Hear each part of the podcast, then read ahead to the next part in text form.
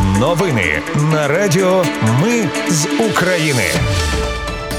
Вітаю, це Радіо Ми з України. Мене звуть Анастасія Вихор і Ви слухаєте головні новини дня 18 липня. Розпочалось 14-те засідання у форматі Рамштайн. Росіяни обстріляли дворічно на Харківщині. У серпні українські пілоти розпочнуть навчання на літаках F-16. Уряд затвердив план відбудови Каховської гідроелектростанції. А парафіяни Української православної церкви Московського патріархату збирають гроші на заставу для митрополита Павла у церкві. Про все це та більше за мить у новинах на Радіо Ми з України. Міністр оборони США Ллойд Остін відкрив 14-те засідання у форматі Рамштайн. Контактна група з питань оборони України зібралась в режимі онлайн. Остін заявив, що союзники не зупиняться, доки Україна не отримає потрібне їй озброєння і боєприпаси. Про це повідомляє Європейська Правда. За його словами, учасники контактної групи продовжать надавати навчання, обладнання для збройних сил України, щоб допомогти їм у захисті України і протистояти агресії у майбутньому.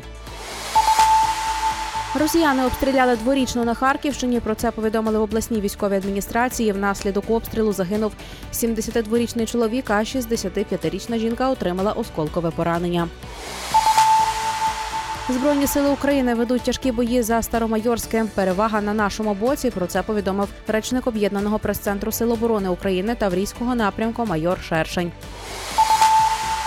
Повністю готові до відбиття будь-яких загроз із боку Росії. Про це повідомив командувач об'єднаних сил збройних сил України генерал-лейтенант Сергій Наєв. Станом на сьогодні Росія, за його словами, не полишає спроб проведення бойових дій на Чернігівському та Сумському напрямках. Однак збройні сили України добре тримають оборону. Російські окупанти гатять по нашій території з реактивних систем залпового вогню, артилерії та мінометів і завдають удари з повітря. Росія намагається перехопити ініціативу на Лимано-Куп'янському напрямку. Про це повідомив речник східного групування військ Череватий. Додав, що цей напрямок є лідером за артилерійськими ударами. Так за добу росіяни 536 разів били різними типами і калібрами артилерії. Президент Володимир Зеленський сьогодні провів ставку, на якій розглядали головне питання: морський експорт, зерна та безпека портів. Також серед обговорення були плани противника та ситуація на полі бою. Водночас Кремль погрожує ризиками сторонам, які зважаться на продовження зернової угоди без участі Росії. Про це зазначив прес-секретар президента Росії Дмитро Пісков у коментарі російському агентству Інтерфакс. Пише Європейська Правда. Коментуючи пропозицію країни Туреччині продовжити зернову угоду без участі Москви, він зазначив, що якщо буде щось оформлятися без Росії, то ці ризики повинні враховуватися. Водночас, речник президента Пісков в коментарі Ріа Новості заявив, що нічні удари по портовій інфраструктурі Одеси були відплатою за за Кримський міст. Керівниця прес-центру Сил оборони Півдня Наталія Гоменюк повідомила, що російська атака критично не вплинула на роботу порту. Він працює повноцінно. Вже в серпні українські пілоти розпочнуть навчання на літаках F-16. Про це повідомив віце-президент з міжнародних зв'язків Локхед Мартін Рей Піселі. За його словами, навчання відбуватимуться в Данії. Україна планує відбудувати Каховську гідроелектростанцію. Кабмін вже затвердив відповідну постанову. Експериментальний проєкт спочатку відбудови Каховської ГЕС, яку підірвали росіяни, розрахований на два роки. Як повідомив прем'єр-міністр України Шмигаль, на першому етапі будуть проєктувати всі інженерні конструкції та готувати потрібну базу для відновлення. А вже другий етап розпочнеться після деокупації території, де розташована гідроелектростанція. Він передбачає власне будівельні роботи. Координуватиме проєкт Міністерство економіки, а замовником робіт буде державне Укргідроенерго. Європейський суд з прав людини відмовив Росії в задоволенні позовних вимог проти України. Це була єдина міждержавна скарга проти Києва. Йдеться про позов, який Росія подала в липні 2021-го. Він містив 10 звинувачень, серед яких відповідальність за збиття літака МН-17. Мовляв, Україна не закрила повітряний простір. Депутати Європарламенту хочуть видати міжнародний ордер на арешт Лукашенка. Про це йдеться у доповіді про відносини ЄС із Білоруссю. Зокрема, причиною такого рішення стала роль режиму Лукашенка в депортації українських дітей. До речі, саме за це вже видали ордер на російську омбудсменку Львову Білову та Владіміра Путіна.